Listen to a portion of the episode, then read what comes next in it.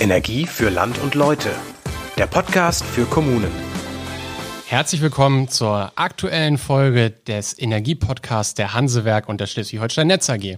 Mein Name ist Martin Hussels und an meiner Seite wie immer die bezaubernde Andrea Hansen, Kommunalbetreuerin der Schleswig-Holstein Netz AG. Moin Andrea. Moin, moin Martin. Heute soll es um Beleuchtung gehen, aber nicht um die klassische Beleuchtung, die wir kennen äh, bei uns zu Hause. Sag mal, du bist ja schon eine ganze Zeit hier bei uns im Laden. Äh, wie war denn das früher? Naja, früher, weiß ja jeder, hatten wir überall Glühlampen dann, und Halogenlampen. Dann kamen die Energiesparlampen durch die EU-Verordnung. Glühlampen wurden verboten und inzwischen hat fast jeder alles ausgetauscht gegen LEDs. Um Energie zu sparen natürlich auch, aber auch um das Klima zu schützen. Also Energiesparen bedeutet ja immer gleich auch Klimaschutz und CO2-Reduzierung. Und natürlich mehr Geld für meine Kommune. Das ist ja auch mal wichtig. Ja, richtig, das stimmt. Deshalb haben die Gemeinden ja auch häufig an der Straßenbeleuchtung so eine komische Banderole dran. Ich glaube, die sagt, ab 23 Uhr wird abgestellt oder nee, wie ist das? Nein, die sagt nur, dass die Lampen nachts nicht durchbrennen und die Kommune legt fest, ab wann sie abgeschaltet wird. Das kann 23 Uhr sein, das kann 10 Uhr sein oder auch nachts um eins.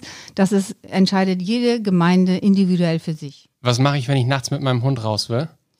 Ja, entweder nimmst du eine Taschenlampe mit oder du, wenn, du wendest dich an Löwenstedt, an eine Gemeinde in Nordfriesland. Da haben sich nämlich junge Leute Gedanken gemacht. Was machen denn die Älteren, wenn sie vom Kartenspielen nach Hause gehen und Straßenbeleuchtung ist schon aus?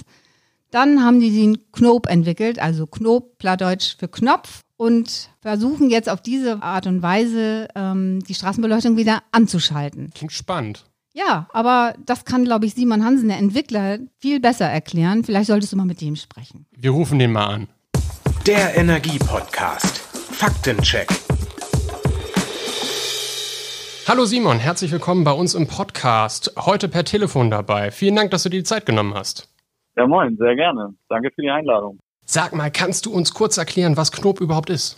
Knob ist eine Lösung für Gemeinden, die die Straßenbeleuchtung bei sich ähm, bedarfsgerecht steuern möchten per App. Wie bist du denn auf die Idee gekommen, Knob überhaupt zu entwickeln?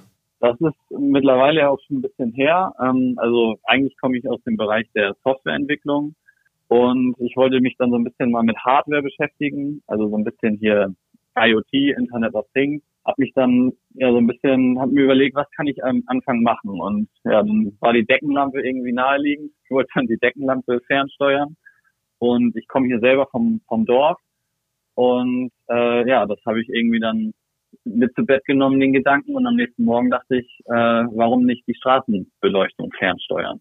Ich gibt es in jeder Gemeinde die Diskussion, dass die Straßenbeleuchtung entweder früher ausgehen soll, weil jemand die Laterne direkt vom Schlafzimmer hat, oder dass sie länger brennen soll, weil der irgendwie um, da muss jemand um eins noch mit dem Hund gehen oder so. Das, diese Diskussion finden wir eigentlich immer vor.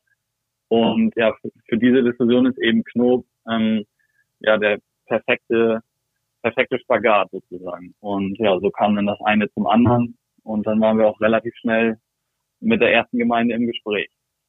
Ähm, wie viel Energie kann denn damit überhaupt eingespart werden? Ja, das ist ganz ganz unterschiedlich. Also das hängt sehr vom ähm, vom Status quo in den Gemeinden ab. Also wie viel Leuchtmittel gibt es, welche Leuchtmittel sind dort installiert, ähm, dann gibt es natürlich auch Gemeinden, die, die haben schon eine gewisse Kernzeit, in der es dunkel. Also beispielsweise ab zwölf geht alles aus. Und morgens, wenn der, wenn die Zeitung ausgebracht wird, ab sechs, dann geht's wieder an.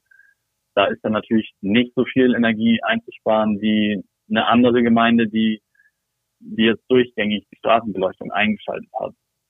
Ähm, das gucken wir uns meistens dann ganz individuell bei der jeweiligen Gemeinde an und ähm, versuchen das dann einzuschätzen. Okay. Mich interessiert mal, wie viele Gemeinden haben denn die Knob-App eigentlich jetzt schon? Also wir haben zehn Gemeinden ungefähr ähm, angeschlossen und ähm, ja, jetzt aber auch einige Ämter tatsächlich schon, die das Thema für sich für sich aufgreifen. Wenn, wenn so Gemeinden Interesse am Knob haben, was, was brauchen die eigentlich dafür? Brauchen die Breitband oder brauchst du besonders viele Lichtpunkte in so einer Gemeinde? Die brauchen in der Regel nicht. Wir empfehlen allerdings, dass die ähm, LED-Technik verwenden bei der Straßenbeleuchtung, einfach weil das Leuchtmittel gegenüber Schaltung, also man hat dann ja einfach vermehrt ähm, Schaltung und ähm, das Leuchtmittel ist quasi unempfindlich.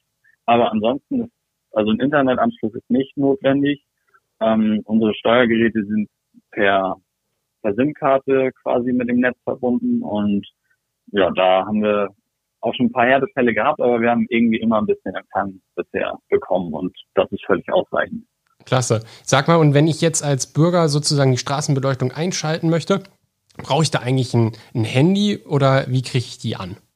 Ähm, ja, du brauchst die Knob-App, dann ähm, musst du dich auch registrieren, du musst dann auch freigeschaltet werden. Das hat den Hintergrund.